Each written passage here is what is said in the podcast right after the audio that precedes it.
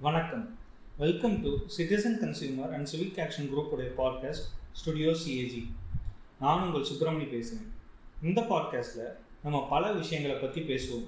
நுகர்வோர் பாதுகாப்பு சுற்றுச்சூழல் பாதுகாப்பு நகர்ப்புற பிரச்சனைகள் பற்றி ஒரு நுகர்வோராகவோ குடிமக்களுக்கு எவ்வாறு யூஸ்ஃபுல்லாக அமையும்னு நம்புகிறோம் இன்னைக்கு நம்ம பாட்காஸ்ட்டில் டிஜிட்டல் ஃபினான்ஸ் அண்ட் பேங்கிங் பற்றி அதோட சேஃப்டி மெஷர்ஸ் பற்றியும் பேச போகிறோம் இந்த பாட்காஸ்ட்டை கேட்கும் நம்ம அனைவரும் கண்டிப்பாக ஏதோ ஒரு வகையில் ஆன்லைன் பரிவர்த்தனைகளை செஞ்சுருப்போம்.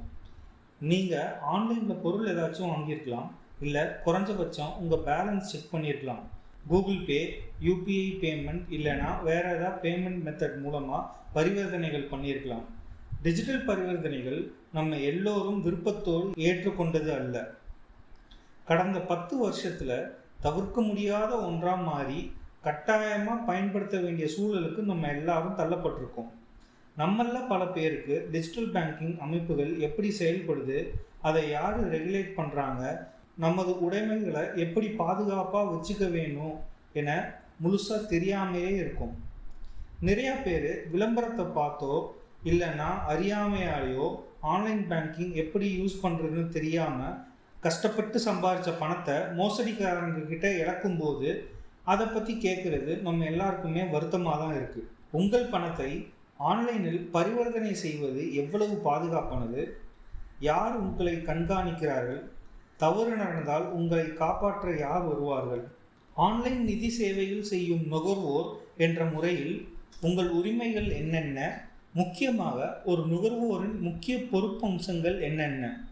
இதெல்லாம் பற்றி பேசுகிறதுக்காக சிஏஜியின் நிர்வாக இயக்குனர் சரோஜா மற்றும் துவாரா ரிசர்ச் நிறுவனத்தின் பாலிசி அனலிஸ்ட் அனுபூதி சிங் நம்மளோட இருக்காங்க. நம்ம முதல்ல எவ்வளோ ஈஸியாக பணத்தை மோசடியில் இழந்திட முடியும்? அதை பற்றி சரோஜா கிட்டே கேட்டு தெரிஞ்சுப்போம். ஒரு நுகர்வோர் இந்த மாதிரி ஒரு பெரிய தொகையை பண மோசடி கும்பலிடம் ஏமாந்த நிகழ்வுகள் ஏதாவது உங்களுக்கு தெரியுமா? அதை பற்றி கொஞ்சம் சொல்கிறீங்களா கண்டிப்பாக ஆக்சுவலாக பார்த்தீங்கன்னாக்க நிறைய இந்த மாதிரியான நிகழ்வுகள் எஸ்பெஷலி இப்போ இந்த டிஜிட்டலைஸ் ஆனதுக்கப்புறமா நிறைய இந்த மாதிரி நிகழ்வுகள் நடக்குது. மக்கள் வந்து நிறைய பணம் தொலைக்கிறாங்க ஆக்சுவலாக தெரிந்து தெரியாமல். ரெண்டு விதத்துலையும் நடக்குது ஆக்சுவலாக படித்தவர்கள் படிக்காதவர்கள்னு பாகுபாடே கிடையாது ஆக்சுவலாக ஒரு எக்ஸாம்பிள் சொல்லணுன்னாக்கா ஒரு படித்த ஒரு கன்சியூமர் அவங்க என்ன பண்ணியிருந்தாங்கனாக்கா அவங்களுக்கு ஒரு மெயில் வந்தது. இந்த மாதிரி வந்து அவர் அந்த யார் மேலே அனுப்பியிருந்தாரோ அவர் வந்து நான் வெளிநாட்டில் இருக்கேன். என்னோடய ஃபேமிலி மெம்பர் வந்து ரொம்ப சிக்காக இருக்காங்க. அர்ஜென்ட்டாக ஹாஸ்பிட்டல் அட்மிட் ஆயிருக்காங்க. அர்ஜென்ட்டாக ஒன் லேக் ருபீஸ் வேண்டியிருக்கு. நீங்கள் கொடுத்து ஹெல்ப் பண்ணிங்கன்னா ரொம்ப நல்லாயிருக்கும் அப்படின்னு சொல்லிட்டு ஒரு மெயில் இவங்க வந்து படித்தவங்கங்கிறதுனால இவங்களுக்கு ஒரு சின்ன டவுட் வந்திருக்கு. ஒருவேளை இந்த மாதிரி ஏதாவது தப்பான ஒரு ஏதாவது தவறான மெயிலாக இருக்குமோன்னு சொல்லிட்டு அவருக்கு திருப்பி பதில் போட்டிருக்காங்க. நீங்கள் தப்பாக எடுத்துக்காதீங்க. பட் வந்து நம்ம ரெண்டு பேரும் ஒரு ஒரு விஷயத்தை பற்றி நம்ம இப்போ வந்து டிஸ்கஸ் பண்ணிகிட்டு இருக்கோம் அது என்ன அப்படிங்கிறத நீங்கள் சொல்லுங்கள் அந்த நீங்கள் கரெக்டாக சொல்லிட்டீங்கன்னாக்கா அப்போ நான் வந்து நம்பி நான் உங்களுக்கு வந்து அனுப்புகிறேன் அப்படின்னு சொல்லி அவருக்கு திருப்பி பதில் போட்டிருக்காங்க. அவர் வந்து திருப்பி அவர்கிட்டேருந்து பதில் வந்தது. அவங்க என்ன டாபிக் பற்றி பேசிட்டுருக்காங்களோ எக்ஸாக்டாக அதை மாத்திரமே மென்ஷன் பண்ணி திருப்பி பதில். அது வந்த உடனே இவங்க வந்து ஓகே அப்போ இவர் தான் நம்மள்கிட்ட உண்மையிலேயே கேட்டிருக்க கேட்டிருக்காரு. அவருக்கு தேவை இருக்குது அப்படின்னு நினச்சிட்டு பணத்தை ட்ரான்ஸ்ஃபர் பண்ணிட்டாங்க. ஒரு மூணு நாள் கழித்து அவரை வேற எங்கேயோ மீட் பண்ண ஒரு சந்தர்ப்பம் கிடச்சிருந்துருக்கு. அப்போ அங்கே பார்த்தப்போ அவர்கிட்ட பேசினப்போ நான் வெளிநாட்டில் எங்கேயுமே போகல மேடம் நான் இங்கே தான் இருக்கேன். அப்படின்னு இருக்காரு அப்போ தான் தெரிஞ்சிருக்கு. ஆக்சுவலாக அவரோட இமெயில் ஐடி ஹேக் ஆகி அவங்க வந்து அந்த மெயில் அனுப்பியிருந்திருக்காங்க. இவங்க இந்த பர்டிகுலர் டீட்டெயில் கேட்ட உடனே இவங்களுக்குள்ளே நடந்த இமெயில் கான்வர்சேஷன்ஸ் எல்லாத்தையும் படிச்சிருக்காங்க. யார் ஹேக் பண்ணாங்களோ அவங்க படித்து இவங்க என்ன கேட்டாங்களோ அந்த இன்ஃபர்மேஷனை எடுத்து கரெக்டாக இவங்களுக்கு பதிலும் கொடுத்துருந்துருக்காங்க. ஆ அந்த ஒன் லேக் ருபீஸ் போயிடுச்சு ஆக்சுவலாக அவங்களுக்கு. ஒன்றுமே ஏன்னா இவங்கள இவங்க சைடில் மிஸ்டேக் நம்பி அனுப்பிட்டாங்க இல்லையா? ஸோ இந்த மாதிரி ஒரு ஒரு இன்சிடென்ட் நடந்தது. அடுத்து இன்னொன்று பார்த்தீங்கன்னா மேஜராக நடக்கிற ஒரு ப்ராப்ளம் வந்து ஃபோனை வந்து ஹேக் பண்ணுறது நம்மளோட ஃபோனில் அதுக்கு தான் ஃபோனில் வந்து இன்ஃபர்மேஷன் ஸ்டோர் பண்ணக்கூடாது. முக்கியமான டீட்டெயில்ஸ் ஸ்டோர் பண்ணக்கூடாதுன்னு சொல்கிறது ஃபோனை ஹேக் பண்ணி அதில் இருந்து இன்ஃபர்மேஷன் எடுத்து அதை வச்சு நம்மளோட அக்கௌண்ட்லேருந்து பணத்தை எடுக்கிறது. ஸோ இது வந்து ஒரு காமனாக வர நிறைய வர வர கம்ப்ளைண்ட் ஆக்சுவலாக அது தவிர வந்து இன்னொரு நிறைய கம்ப்ளைண்ட்ஸ் வர இன்னொரு விஷயம் என்னன்னு பார்த்தீங்கன்னாக்க ஃபோனில் வந்து கால் வருது. பேங்க்லேருந்து நாங்கள் கால் பண்ணுறோம் உங்களோட பேங்க்லேருந்து அப்படின்னு சொல்லிட்டு நீங்கள் வந்து கேஒய்சி சப்மிட் பண்ணலை. இம்மீடியட்டாக டீட்டெயில்ஸ் கொடுங்க. நாங்கள் இப்போவே அப்டேட் பண்ணணும். இல்லைன்னா உங்கள் அக்கௌண்ட்டை ஃப்ரீஸ் பண்ணுவோம். அது இதுன்னு எதானு சொல்லி கன்சியூமர் உடனே நம்பிடுறாங்க. ஓ பேங்க்லேருந்து இவ்வளோ தூரம் சொல்கிறாங்களேன்னு சொல்லிட்டு அவங்க கேட்க கேட்க டீட்டெயில்ஸ் ஃபஸ்ட் ஷேர் பண்ணிவிட்டு கடைசியில் அவங்க முடிக்கும் போது ஒரு ஓடிபி வரும். அந்த நம்பரையும் நீங்கள் சொல்லிட்டீங்கன்னாக்கா இதோட அவ்வளோதான் கால் எண்ட் ஆகிடும் அப்படின்னு சொல்கிறாங்க கன்சூமர் மிச்ச டீட்டெயில்ஸ்லாம் கொடுத்துட்டு கடைசியில் இந்த ஓடிபியும் ஷேர் பண்ணி அடுத்த செகண்ட் அவங்க அக்கௌண்ட்லேருந்து பணம் இன்ஃபேக்ட் எங்கள் நம்மக்கிட்ட ஒரு கம்ப்ளைண்ட் வந்திருந்தது. கிட்டத்தட்ட முப்பத்தி ஐயாயிரம் ரூபாய் அவரோட அக்கௌண்ட்டில் அந்த மாதிரி போயிடுச்சு ஆக்சுவலாக ஸோ இந்த மாதிரி வரும்பொழுது இதில் வந்து ஹெல்ப்பே பண்ண முடியாது. ஏன்னா கன்சியூமர் வந்து அவரோட க்ரிடென்ஷியல்ஸை ஷேர் பண்ணிட்டார் ஆக்சுவலாக அந்த ஓடிபி ஷேர் பண்ணிடுறப்போ அதில் அவரை வந்து காப்பாற்றுறதுங்கிறது இட் பிகம்ஸ் இம்பாசிபிள் ஆக்சுவலி அதனால consumer awareness is very very important இந்த மாதிரி விஷயங்களில். இன்னொரு ஒன்று நடக்குது ஆக்சுவலாக பார்த்தீங்கன்னாக்கா கிரெடிட் கார்டு வந்து இங்கே இந்தியாவில் இருப்பாங்க. கிரெடிட் கார்டு அவங்க கையில் இருக்கும்.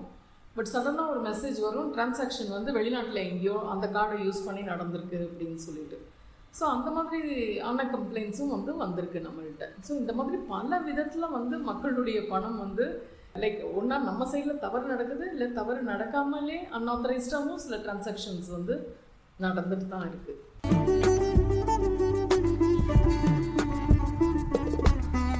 ஃபிஷிங் அப்படின்னு ஒரு வார்த்தை இருக்குது ஃபிஷிங்னா என்ன? அதை பற்றி நம்ம அனுபூதி சிங் கிட்ட கேட்டு தெரிஞ்சுப்போம். மோசடி செய்கிறவங்க நம்மளை ஏமாத்துறதுக்கு வேறு ஏதாச்சும் புது மெத்தட்ஸ் யூஸ் பண்ணுறாங்களா So, in the field of computer security, this is an official term where phishing is the defined as the criminally fraudulent process of attempting to acquire sensitive information such as usernames or passwords, credit card details by pretending to be a trustworthy person or an entity through an electronic communication that could be an SMS or an email. Uh, it is a type of social engineering um, scam where an attacker or a scamster sends a fraudulent message designed to trick a person into revealing sensitive information or to deploy some kind of malicious software on the victim's um, mobile device or computer device. Now, we are seeing different types of these wishing methods, or rather, they can be divided into two types or more, but the two that are more prevalent in the finance, digital financial context are wishing and spear phishing. Now, wishing, this is with the V, is basically just phishing, but the scamster uses a voice call to achieve his objective of duping a victim. Spear phishing uh, is also a type of phishing. However, the communication is targeted towards employees or members of a certain group. So they will have all of this customized information about where you work, or they will pretend to be your employer or somebody, you know, like a regulator within your entity. And then um, these emails are customized with this information that's publicly available about such an organization or website or company and then they send these spoofed emails to customers.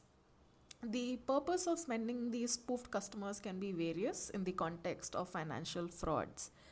Uh, some new methods in which fraudsters are targeting victims are now coming up, uh, especially with the increase in the prevalence of UPI. Uh, fraudsters are using the same methods as before, such as phishing or wishing, but the mode of payment has changed. It has now become UPI because it is so simple, so instant. Uh, one of the most common of these frauds that we're observing is the collect f- request fraud on UPI.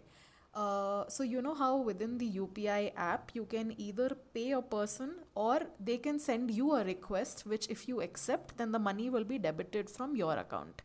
So, sometimes uh, uh, these scamsters, under the guise of saying that they will pay you, uh, or they pretend that you have won a lottery, or they send you a link saying that if you click on this uh, link, then this much amount will come to your account. Uh, when you click that link or when you accept that request, the money gets debited from your account because the link that was sent to you was a collect request. It was not a uh, it was not a payment receiving request you never receive a request for receiving payment. So, this is what a collect fraud is. Uh, within UPI itself, now um, there is another type of scam wherein uh, the scamster will provide you with a UPI ID, a virtual uh, payment address, a VPA. Uh, which looks very authentic. So, for instance, if you wanted to pay somebody, uh, say in a bank, then they would send you a VPA account which looks something like HDFC um, customer care at HDFC. Now, this looks very authentic. You might think that you are making some kind of fee payment to your bank. However, this actually does not belong to the bank, it belongs to the scamster. Now, sometimes fraudsters nowadays within the wishing uh, or the phishing uh, uh, territory itself, they send you links uh, that the victim has won a lottery or they create a false urgency uh, saying on the phone or in the SMS that your bank account will get blocked or your debit card has been blocked or um, saying that the KYC has failed and if you don't fulfill it, then we will block your card or bank account or something like that. And they send you links uh, on SMS or on WhatsApp. When a, a customer or the victim, when they click this link, they actually end up installing a malicious software app on their phone, which could cause screen mirroring or it could provide remote control to the scamster. Uh, some of these apps include AnyDesk, but there are many other apps which are not even authorized by Google Play Store or Apple App Store. Once you have installed this remote controlling app or a screen mirroring app, the scamster now has full control of your device. They are able to see every transaction that you are making on your phone, or they can themselves control what you do on your phone, and then they can uh, transfer funds from your account to their own account using these apps. Now, finally, uh, we are seeing uh, a new kind of scam. This is not reported very highly, but it is definitely coming up, wherein um, fraud uh, fraudsters post um, helpline numbers on Google. They create very authentic looking websites on Google, and if you were looking for a helpline number for, say, uh, Airtel, or if you wanted a helpline number of your bank to report some kind of issue, you would naturally go to Google and try to figure out what that number is. Uh, a lot of times on Google, the top results might be uh, fake websites which are created by these fraudsters carrying these fake helpline numbers. And when you call that helpline number, then um, it could be a fraudster on the other end who will then, under the pretense of work, uh, helping you out or uh, addressing your grievance, they would take all kinds of sensitive information from you and then um, they would be able to carry out the fake transactions and they would be able to transfer funds from your account to their own. Uh, then um, I think uh, again a lesser prominent but still um, observed uh, type of fraud is on online uh, shopping websites.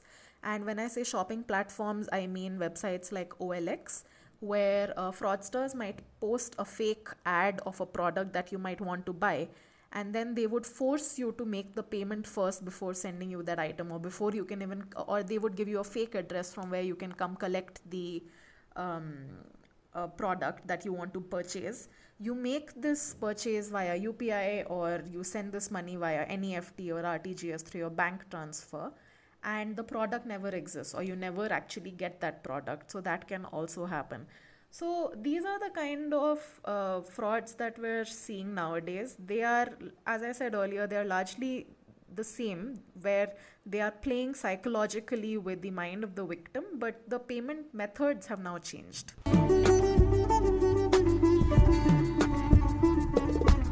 நம்ம ஓடிபியை மற்றவங்க யார்கிட்டையும் share பண்ணக்கூடாதுன்னு நமக்கு அறிவுரை சொல்லியிருக்காங்க மோசடி செய்கிறவங்க நம்ம பணத்தை திருட்டுறதுக்கு நம்மளோட Aadhaar number pan card number போல் வேறு ஏதாச்சும் விஷயங்கள் தேவைப்படுதா அது எல்லாம் ரொம்ப முக்கியமாக பாதுகாப்பாக வச்சுக்கணும்னு சொல்ல வரீங்களா So, as we know, um, both RBI and several financial providers and many other providers like your, uh, you know, phone uh, provider, uh, they have all been trying to spread awareness, saying that you know sensitive information such as OTP, card information, CVV numbers, these all should not be shared by uh, with unauthorized sources. In fact, they also say that a bank official or somebody, say from your uh, mobile network provider, would never call you to ask such information ever. In fact, in uh, January 2022, uh, RBI themselves had uh, released a notification saying that you should never share your account details such as account number, login ID, password, PIN, UPI PIN, OTP, ATM, debit card, or credit card details with anyone, not even bank officials, however genuine they may sound. In fact, you should even avoid uh, sharing these details with your friends uh, or family as much as possible.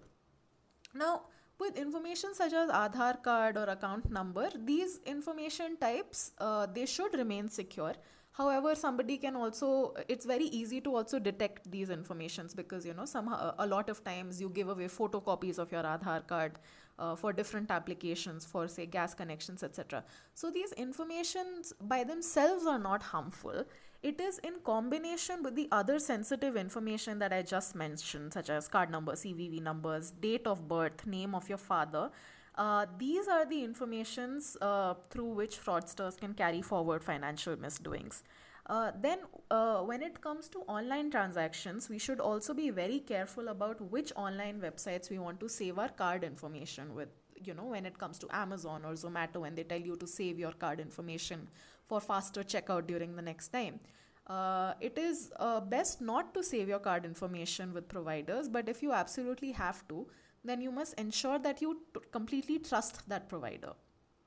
Now, similarly, with repeat or recurring payments on websites or bank web- banking websites, ensure that you know what the terms and conditions from the providers are and that no additional charges are being incurred on your card. So, for this, you also need to be very cognizant of your bank statement every month or your credit card statement every month, and you should uh, be very kind of aware about what every charge that is being incurred on your card is. You need to ensure that, especially in the case of recurring or re- repeating payments, your card is not being charged beyond, say, the agreed upon time period or no additional charges are being made.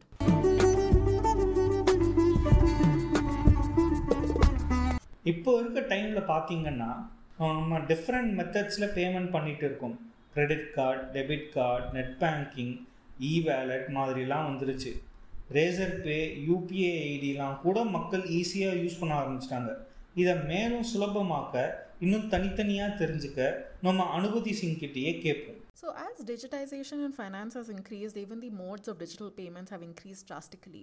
From what you've just mentioned, uh, all of these different uh, names that you just mentioned, they can be classified into payment methods or modes and payment aggregators. Now, just like cash is a payment method or mode, even UPI, credit or debit cards, e wallets like Paytm wallet or Ola wallet, these are all just different modes through which a customer can make payments. There is now also a new class of payments called Buy Now, Pay Later or BNPL products where you can sign up with providers like Lazy Pay or Amazon Pay Later, Simple or Ola Money Postpaid. Uh, use an assigned limit, the limit um, like a credit limit that they assign to you, uh, to pay on any compatible merchant websites, and then you will have to clear this due later in the month, almost like a credit card, but not the same.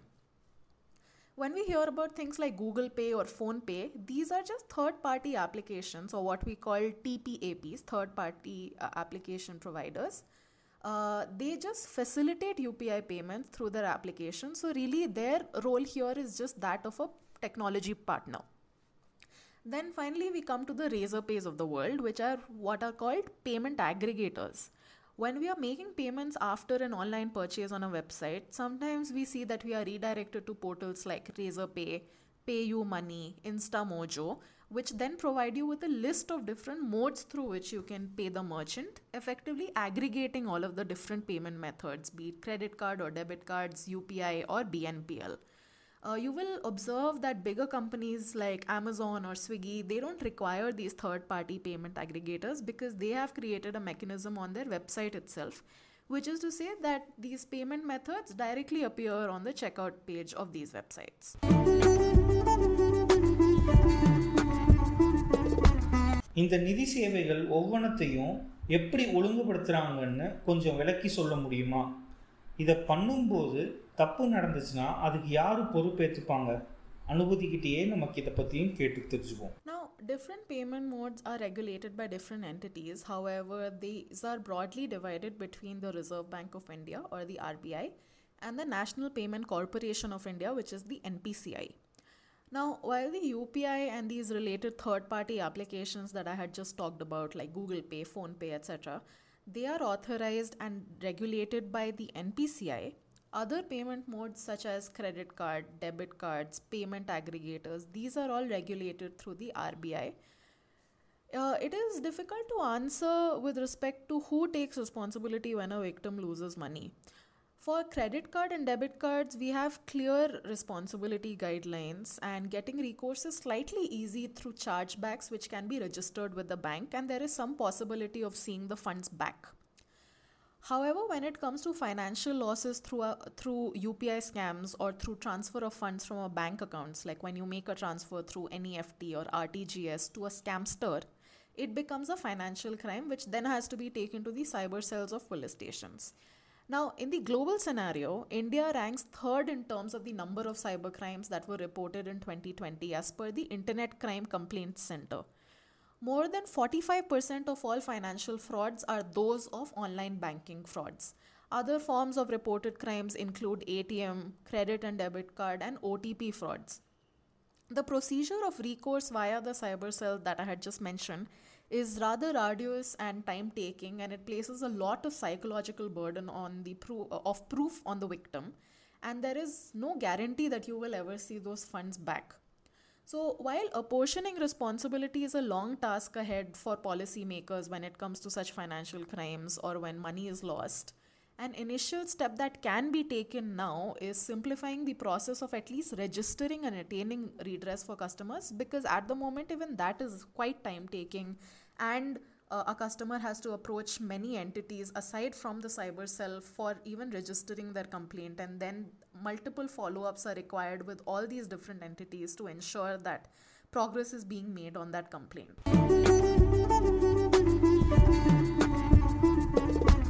இப்போ நம்ம பேங்க்கில் transactions பண்ணும்போது ஏதாவது தப்பு பண்ணிட்டாலோ இல்லை மோசடி நடந்துருச்சுன்னா நாம் என்ன பண்ணணும்? இதற்கான வழிமுறைகள் என்னென்ன? இதை பற்றிலாம் இன்னும் தெளிவாக விளக்குறதுக்கு சரோஜா நம்மக்கிட்ட இன்னும் கூடுதல் தகவல்கள் சொல்ல போகிறாங்க ஸோ ஆக்சுவலி ரெட்ரிசல் அப்படின்னு பார்த்தீங்கன்னா முக்கியமாக வந்து ஆர்பிஐ சில கைட்லைன்ஸ் கொடுத்துருக்காங்க. என்ன மாதிரியான தவறுகள் ஆன்லைன் இந்த மாதிரி டிரான்சாக்ஷன்ஸில் என்ன மாதிரி இதுக்கு கன்சியூமருக்கு என்ன மாதிரியான ஒரு லைபிலிட்டி இருக்குது அப்படிங்கிறத பற்றி சொல்லியிருக்காங்க. ஃபஸ்ட்டு நம்ம என்ன ஞாபகம் வச்சுக்கணும்னா நம்ம சைட்லேருந்து நம்ம அந்த க்ரிடென்ஷியல்ஸ் நம்மளுடைய ஓடிபி அதெல்லாம் நம்ம ஷேர் பண்ணிட்டோம்னா நம்மளுக்கு நம்ம தான் ஃபுல்லி ரெஸ்பான்சிபிள் வேறு வந்து யாருமே பேங்க்கோ யாருமே பொறுப்பே ஏற்க மாட்டாங்க. அதனால அது வந்து ஃபஸ்ட் பாயிண்ட் அதுதான் ஞாபகம் வைக்கணும். அதனால எக்காரணம் கொண்டும் ஒவ்வொரு ஃபோனோ ஒவ்வொரு மெயிலோ எதுவுமே நம்ம வந்து க்ரிடென்ஷியல்ஸை ஷேர் பண்ணவே கூடாது. இந்த மாதிரி இமெயில்ஸ் வந்து பணம் கேட்டால் கூட அவங்களுக்கு ஒரு ஃபோன் பண்ணி செக் பண்ணிடலாம் ஆக்சுவலாக நாங்கள் வந்து நீங்கள் உண்மையிலேயே மெயில் அனுப்பியிருக்கீங்களா? உனக்கு பணம் உங்களுக்கு பணம் வேண்டியிருக்காங்கிறத கேட்டுட்டு நம்ம வந்து அந்த டிரான்சாக்ஷனை பண்ணுறதுங்கிறது ரொம்ப முக்கியம். So consumer awareness plays an important role இங்கே. பட் அது அதர்வைஸ் பார்த்தீங்க அப்படின்னு சொன்னால் ஏதாவது இந்த மாதிரியான ஒரு தவறான ஒரு அன்ஆத்தரைஸ் டிரான்சாக்ஷன் நடக்குது அப்படின்னு சொன்னாக்க ஃபஸ்ட்டு ஸ்டெப் வந்து பேங்க்குக்கு இன்ஃபார்ம் பண்ணிடணும். அடுத்த இம்மீடியட்டாக பேங்க்குக்கு நம்ம இன்ஃபார்ம் பண்ணணும். இன்ஃபார்ம் பண்ணின உடனே அவங்க வந்து நம்மளோட கார்டை பிளாக் பண்ணிடுவாங்க. ஒன்றா மெசேஜோ இல்லை கால் பண்ணியோ இல்லை ரெண்டுமே பண்ணி நம்ம வந்து நம்மளோட கார்டை பிளாக் பண்ண சொல்லிடணும். அன்ஆத்தரைஸ் டிரான்சாக்ஷன் பற்றி கம்ப்ளைண்ட் பண்ணிடணும் ஆக்சுவலாக அது மாதிரி பேங்க் சைட்லேருந்து வந்து அவங்க வந்து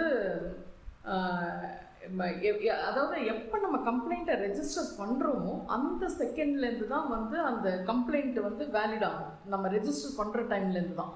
அதனால தான் இம்மீடியட்டாக கம்ப்ளைண்ட் பண்ணிடணும் அப்படிங்கிறது ஆக்சுவலாக ஸோ அடுத்தது வந்து பார்த்தீங்க அப்படின்னு சொன்னாக்க பேங்க்ஸ் வந்து பேங்க்ஸோட லைபிலிட்டி என்னன்னாக்க டிரான்சாக்ஷன் எப்போல்லாம் நம்ம டிரான்சாக்ட் பண்ணுறோமோ இம்மீடியட்டாக நம்மளுக்கு மெசேஜ் அனுப்பணும். நம்ம கார்டை யூஸ் பண்ணியோ இல்லை நம்ம எதாவது ஒரு டிரான்சாக்ஷன் நம்மளோட இதில் அக்கௌண்ட்டில் நடக்குதுன்னா immediately they should send the message அது பேங்க்கோட ரெஸ்பான்சிபிலிட்டி ஆர்பிஐயோட கைட்லைன்ஸில் கிளியராக சொல்லியிருக்காங்க. அண்ட் நம்ம ஏன்னா அந்த எப்போ நம்மளுக்கு அந்த மெசேஜ் வருது எப்போ நம்ம கம்ப்ளைண்ட் பண்ணுறோம் அந்த டைம் அப்படிங்கிறது ரொம்ப குரூஷியல் ஆக்சுவலாக அதனால அவங்க வந்து இம்மீடியட்டாக மெசேஜ் அனுப்பணும். நம்ம அதே இதுலேயே நம்ம திருப்பி பதில் கொடுக்குற மாதிரி இருக்கணும். நம்ம போய் இமெயில் ஐடி எங்கே இருக்குன்னு போய் தேடி பேங்க்கோட வெப்சைட்டில் போய் தேடி கம்ப்ளைண்ட் பண்ணுறதுக்குலாம் வந்து டைம் இருக்காது நம்மளுக்கு. அதனால பேங்க் கொடுக்குற மெசேஜ் எப்படி இருக்கணும்னா அதுலேயே நம்ம ரெஸ்பாண்ட் பண்ணக்கூடிய விதத்தில் ஏதாவது ஒரு அன்ஆத்தரைஸ் டிரான்சாக்ஷன்னா இம்மீடியட்டாக கம்ப்ளைண்ட் பண்ணுற மாதிரியான ஒரு ப்ரொவிஷன் வந்து பேங்க் வந்து நம்மளுக்கு கண்டிப்பாக கொடுக்கணும். அண்ட் வந்து தே ஷுட் ரெக்கார்ட் எந்த டைமில் அவங்க எஸ்எம்எஸ் அனுப்புகிறாங்க எந்த டைமில் நம்ம கம்ப்ளைண்ட் பண்ணுறோம் அப்படிங்கிற அந்த டீட்டெயில்ஸை பேங்க் ஷுட் ஷுட் ரெக்கார்ட் ஏன்னா ஃப்யூச்சரில் that is a very important document so இது வந்து பேங்க் சைட்லேருந்து அவங்களுடைய ரெஸ்பான்சிபிலிட்டி அப்படின்னு சொல்லிட்டு ஆர்பிஐ கைட்லைன்ஸை சொல்லியிருக்கு ஸோ லைபிலிட்டி அப்படின்னு பார்த்தீங்க அப்படின்னு சொன்னாக்க லைக் மெயினாக என்ன மாதிரி ஒர்க் ஆகுது அப்படின்னாக்க ஃபஸ்ட்டு த்ரீ டேஸ்க்குள்ள ஒரு அன்ஆத்தரைஸ் டிரான்சாக்ஷன் நடக்குதுன்னு வச்சுக்கோங்க. கன்சியூமருக்கும் தெரியல எப்படி நடந்ததுன்னு தெரியல. பேங்க்கும் ரெஸ்பான்சிபிள் இல்லை. ஏதோ ஒரு தேர்ட் பார்ட்டி ப்ரீச்சு அண்ட் வந்து சிஸ்டம் ஃபால்ட்டு ஏதோ ஒரு அன்ஆத்தரைஸ் டிரான்சாக்ஷன் நடக்குதுன்னு சொன்னாக்க ஃபஸ்ட்டு த்ரீ டேஸ்க்குள்ளே நம்ம கம்ப்ளைண்ட் பண்ணினோம் அப்படின்னு சொன்னாக்க கன்சியூமருக்கு லைபிலிட்டியே கிடையாது. Bank should take the responsibility three four டேஸ்லேருந்து fourth டேலேருந்து செவன்த் டே வரைக்கும் நம்ம கம்ப்ளைண்ட் பண்ணுறோம் அப்படின்னு சொன்னாக்க மறு மூணு நாள் விட்டுட்டோம். கம்ப்ளைண்ட்டே பண்ணல. ஃபோர்த் டேலேருந்து செவன்த் டேக்குள்ளே தான் அந்த அன்ஆத்தரைஸ் டிரான்சாக்ஷனை பற்றி நம்ம கம்ப்ளைண்ட் பண்ணுறோம் அப்படின்னு சொன்னாக்க நம்மளுக்கு வந்து லிமிட்டட் லைபிலிட்டி அப்படின்னு சொல்லி சொல்லியிருக்காங்க. ஒரு கன்சியூமருக்கு வந்து ஒரு பத்தாயிரம் ரூபாய் இருபத்தாயிரம் ரூபாய் வரைக்கும் ஒரு இந்த லெவல் இப்போ கிரெடிட் கார்டுன்னு வச்சுக்கோங்களேன் அதோட லிமிட் வந்து கிரெடிட் கார்டோட லிமிட் ஃபைவ் லேக்ஸ்க்குள்ளே இருக்குது அப்படின்னு சொன்னாக்க நம்மளுடைய நம்மளோட என்ன என்ன லெவல் ஆஃப் பணம் நம்மளோட அக்கௌண்ட்லேருந்து போயிருந்தாலும் நம்மளுடைய லைபிலிட்டி வந்து டென் தௌசண்ட் ருபீஸ் தான். நம்ம அவ்வளோதான் நம்ம ரீபே பண்ண வேண்டியிருக்கும். அன்ஆத்தரைஸ் டிரான்சாக்ஷனாக இருந்தால். அதே மாதிரி ஃபைவ் லேக்ஸ் மேலே கிரெடிட் கார்டு இருக்கு ஓட வேல்யூ லிமிட் இருக்குது அப்படின்னு சொன்னாக்க எவ்வளோ அமௌண்ட் போயிருந்தாலும் நம்ம வந்து நம்மளோட liability to a maximum of twenty five thousand rupees in case பத்தாயிரம் ரூபாய் தான் நம்ம கார்டுலேருந்து போயிருக்காங்கனாக்கா நம்மளுடைய liability only to that extent ten thousand rupees வரைக்கும் மாத்திரம் ஸோ இந்த மாதிரி வந்து ஆர்பிஐ கைட்லைன்ஸில் சொல்லியிருக்காங்க.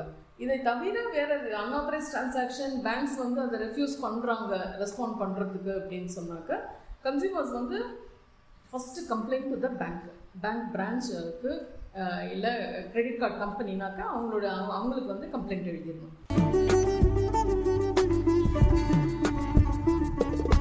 இப்போ நம்ம கம்ப்ளைண்ட் பண்ணது நமக்கு சாட்டிஸ்ஃபைடாக இல்லைன்னா நம்ம அதை எதிர்த்து மேல்முறையீடு செய்யலாமா? அப்படின்னா எப்படி செய்கிறது ஸோ நான் முதல்ல சொன்ன மாதிரி ஃபஸ்ட்டு ஸ்டெப் வந்து பேங்க்குக்கு லெட்டர் எழுதணும். பேங்க்குக்கு லெட்டர் எழுதி அதில் வந்து ப்ராப்பரான ரெஸ்பான்ஸே இல்லை இல்லை கொடுக்குற பதில் வந்து நமக்கு திருப்திகரமாக இல்லை அப்படின்னு சொல்கிற பட்சத்தில் அடுத்த லெவலாக வந்து நோடல் ஆஃபீஸர்ஸ்னு இருப்பாங்க. பேங்க்லேயே வந்து ஒரு எஸ்கலேஷன் மேட்ரிக்ஸ் இருக்கும். அதெல்லாம் mandatory RBI is mandatory so அங்கே வந்து ரெப்ரசென்ட் பண்ணுவோம். இந்த மாதிரி வந்து அன்ஆத்தரைஸ் ட்ரான்சாக்ஷன் நடந்திருக்கு. அண்ட் வந்து பேங்க் இஸ் நாட் ரெஸ்பாண்டிங் அப்படிங்கிறத நம்ம ரெப்ரசன்ட் பண்ணணும். அங்கேருந்து தீர்வு கிடைக்குதான்னு பார்க்கணும். அங்கேயும் தீர்வு கிடைக்கல அப்படின்னு சொன்னாக்க பேங்கிங் ஓம்பட்ஸ்மேனை அப்ரோச் பண்ணலாம். Banking ombudsman is an option அங்கே போய் கன்சியூமர்ஸ் வந்து கந்த கம்ப்ளைண்ட் ஃபைல் பண்ணலாம்.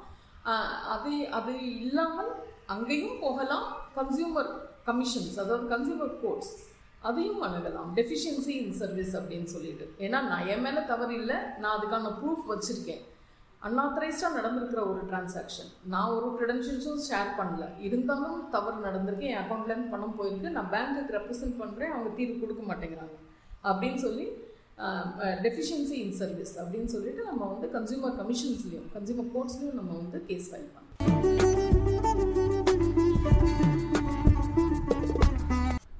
இந்த தீர்வு வழிமுறைகள் எல்லா பேங்கிங் டிரான்சாக்ஷனுக்கும் பொருந்துமா? இப்போ எக்ஸாம்பிள் பார்த்தீங்கன்னா யாராவது என்னோட அமேசான் அக்கௌண்ட்டை எனக்கு தெரியாமல் யூஸ் பண்ணி அதில் ஷாப்பிங் பண்ணியிருந்தாங்கன்னா நான் யாரை காண்டாக்ட் பண்ணுறது இது வந்து ஸ்லைட்லி ட்ரிக்கி என்ன அப்படின்னு பார்த்தீங்கன்னாக்க எல்லா ஃபினான்ஷியல் டிரான்சாக்ஷனுக்கும் ரெட்ரஸல் மெக்கானிசம் ஒரு மாதிரி தான் இருக்கும். ஆக்சுவலி இது இதுதான் ப்ராசஸ் அப்ரோச் பண்ணுறதுக்கு பட் இப்போ அமேசான் அக்கௌண்ட்டு உங்களோடத ஹேக் பண்ணியிருக்காங்க அப்படின்னு சொன்னாக்க what could be the reason உங்களுடைய க்ரெடென்ஷியல்ஸை நீங்கள் ஃபோனில் ஸ்டோர் பண்ணியிருக்கீங்கன்னு அர்த்தம். இல்லாட்டி எப்படி உங்களுடைய அக்கௌண்ட்டை அவங்க ஹேக் பண்ண முடியும்? நீங்கள் ரெடியாக வச்சுருந்தனால தான் அவங்க வந்து உங்களோட ஃபோனை ஹேக் பண்ண உடனே அவங்க உங்களுடைய அக்கௌண்ட் டீட்டெயில்ஸை ஆக்சஸ் பண்ணுறாங்க இந்த இடத்துல கன்சியூமர் மாத்திரம்தான் ரெஸ்பான்சிபிள் ஆகுறாங்க. நீங்கள் வந்து ஏன்னா பேங்க் ரெஸ்பான்சிபிள் இல்லை. பேங்க்குக்கும் இதுக்கும் சம்மந்தமே இல்லை ஆக்சுவலாக அண்ட் அமேசானும் வந்து அவங்க உங்களுக்கு அக்கௌண்ட் க்ரியேட் பண்ணியிருக்கீங்க. நீங்கள் you have your own password or whatever to access the account and எல்லாமே. அப்படிங்கிறப்போ அமேசானையும் we cannot hold them responsible so இந்த இடத்துல வந்து கன்சியூமர் தான் வந்து ரெஸ்பான்சிபிள் அதனால தான் திருப்பி திருப்பி நம்ம சொல்கிறது வந்து கிரட உங்களோட முக்கியமான இன்ஃபர்மேஷனை எங்கேயுமே ஸ்டோர் பண்ணாதீங்க. மெயினாக டிஜிட்டல் கேட்ஜெட்ஸ் எதுலேயுமே ஸ்டோர் பண்ணாமல் இருக்கணுங்கிறது வலியுறுத்தப்படுறதுக்கான மெயின் ரீசன் அதுதான். ஏன்னா ஹேக் பண்ணியாச்சுன்னா எவ்ரி திங் இஸ் இந்த ஓப்பன் அவங்க யா- எல்லா ஆக்சஸும் அவங்களுக்கு கிடச்சிரும். ஸோ எல்லாத்தையும் யூஸ் பண்ணிடுவாங்க. அப்போ நம்ம வந்து யாரையுமே நம்ம வந்து ப்ளேம் பண்ணவே முடியாது ஆக்சுவலி ஸோ அதுதான் முக்கியமாக இந்த இடத்துல வந்து அவேர்னஸ் தான் பிளேஸ் அ மேஜர் ரோல்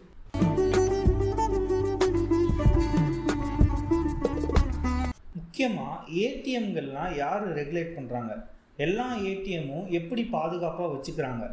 பொதுவாக ஏடிஎம்களில் என்னென்ன மோசடிகள்லாம் நடக்கும்? இதெல்லாம் பற்றி கொஞ்சம் விரிவாக நம்ம அனுபதி கிட்ட கேட்டு தெரிஞ்சுப்போம் Now, RBI regulates ATM businesses of banks under the Payment and Settlements Act of 2007.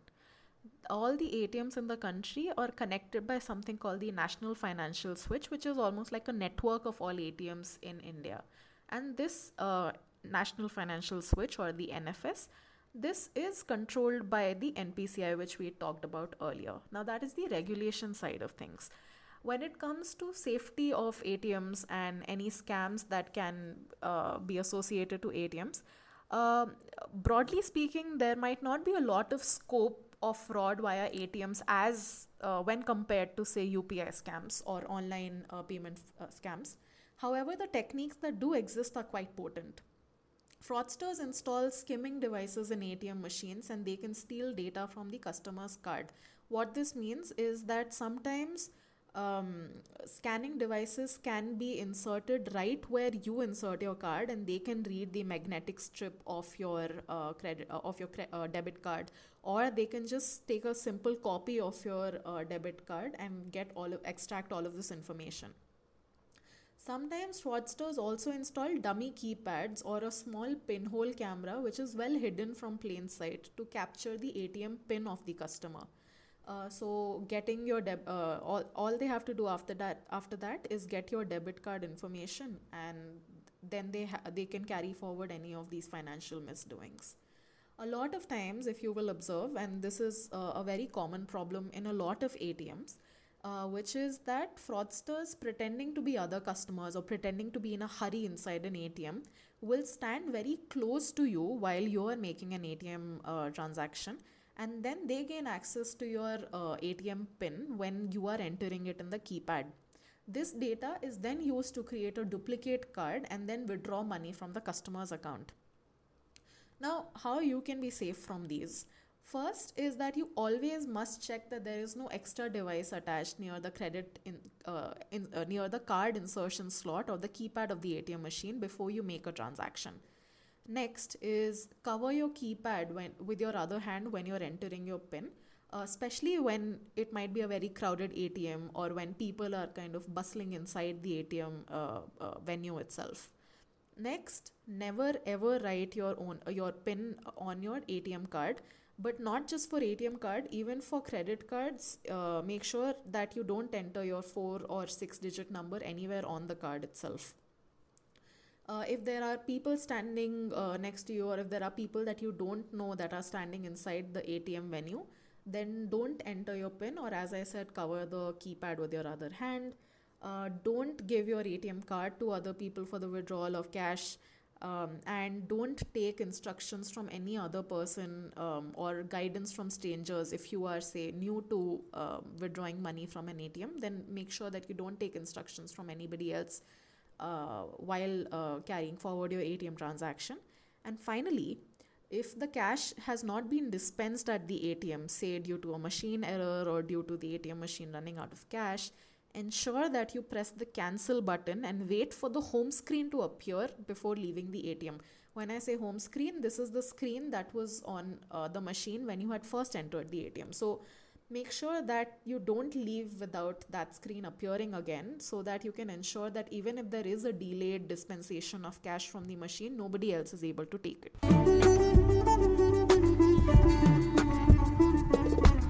இந்த மாதிரி கன்சியூமர் கம்ப்ளைண்ட்ஸ்க்கு சிஏஜி நிறுவனம் எப்படி ஹெல்ப் பண்ணும் இதை பற்றி சரோஜா நமக்கு கொஞ்சம் ப்ரீஃபாக எக்ஸ்பிளைன் பண்ணுவாங்க ஸோ யா கண்டிப்பாக வந்து எனி கன்சியூமர் கம்ப்ளைண்ட் நம்ம சிஏஜியோட ஹெல்ப் டெஸ்க் வந்து will be happy to help அது வாலண்டரி டெஸ்க் நம்ம இன்செப்ஷன்லேருந்து இருக்கிற ஒரு டெஸ்க்கு கண்டிப்பாக we will try to mediate and resolve issues அதில் வந்து டவுட்டே கிடையாது. ஸோ இந்த மாதிரி நம்மள்கிட்ட சிஏஜி கிட்ட ஒரு கம்ப்ளைண்ட் வருது அப்படின்னு சொன்னாக்க கன்சியூமரை ஃபஸ்ட் எப்போவுமே ரெப்ரசன்ட் பண்ண சொல்லுவோம்.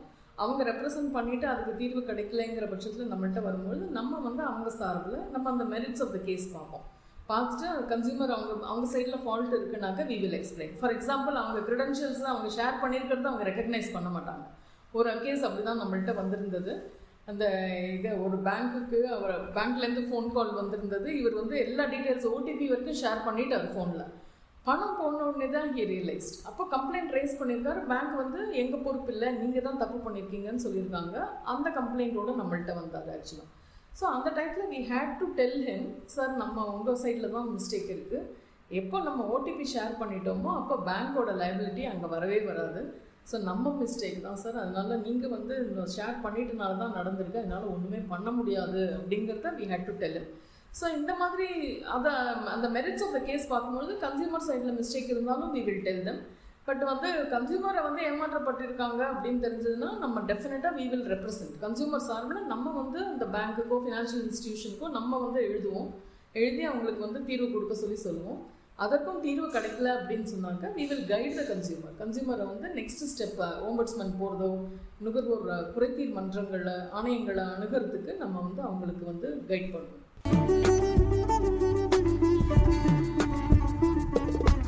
Thank you so much Saroja Anupathi இவ்வளோ நேரம் இந்த பாட்காஸ்ட்டில் பார்ட்டிசிபேட் பண்ணி இவ்வளோ வேல்யூபிளான இன்ஃபர்மேஷனை எங்களுக்காக ஷேர் பண்ணதுக்கு. இதை கேட்டுட்ருக்க கன்சியூமர்ஸ் எல்லாருமே இனிமேல் நிறைய அவேர்னஸோட டிஜிட்டல் டிரான்சாக்ஷன்ஸை பண்ணுவாங்கன்னு நம்புகிறோம் இது சம்மந்தமாக இந்த பாட்காஸ்ட்டை கேட்டுட்ருக்க ஆடியன்ஸுக்கு மேலும் கேள்விகள் இருந்தால் எங்களோட சோஷியல் மீடியா பேஜஸில் ரீச் அவுட் பண்ணுங்கள் நீங்கள் எங்களை Facebook Twitter Instagram LinkedIn YouTube பிளாட்ஃபார்ம்ஸில் CAG Chennai அப்படின்னு டைப் பண்ணிங்கன்னா பார்க்க முடியும். இந்த பாட்காஸ்ட்டும் எல்லா பிளாட்ஃபார்ம்ஸ்லேயும் பப்ளிஷ் ஆகும். மற்ற கன்சியூமர்ஸ் எல்லாருக்கும் இந்த பாட்காஸ்ட்டை ஷேர் பண்ணி அவேர்னஸ் க்ரியேட் பண்ணுங்கள் அடுத்த பாட்காஸ்ட்டில் இதுபோல் இன்னும் சுவாரஸ்யமான டாபிக் பற்றின தகவல்களை தெரிஞ்சுப்போம். அதுவரை உங்களிடமிருந்து விடைபெறுகிறேன். நன்றி வணக்கம்.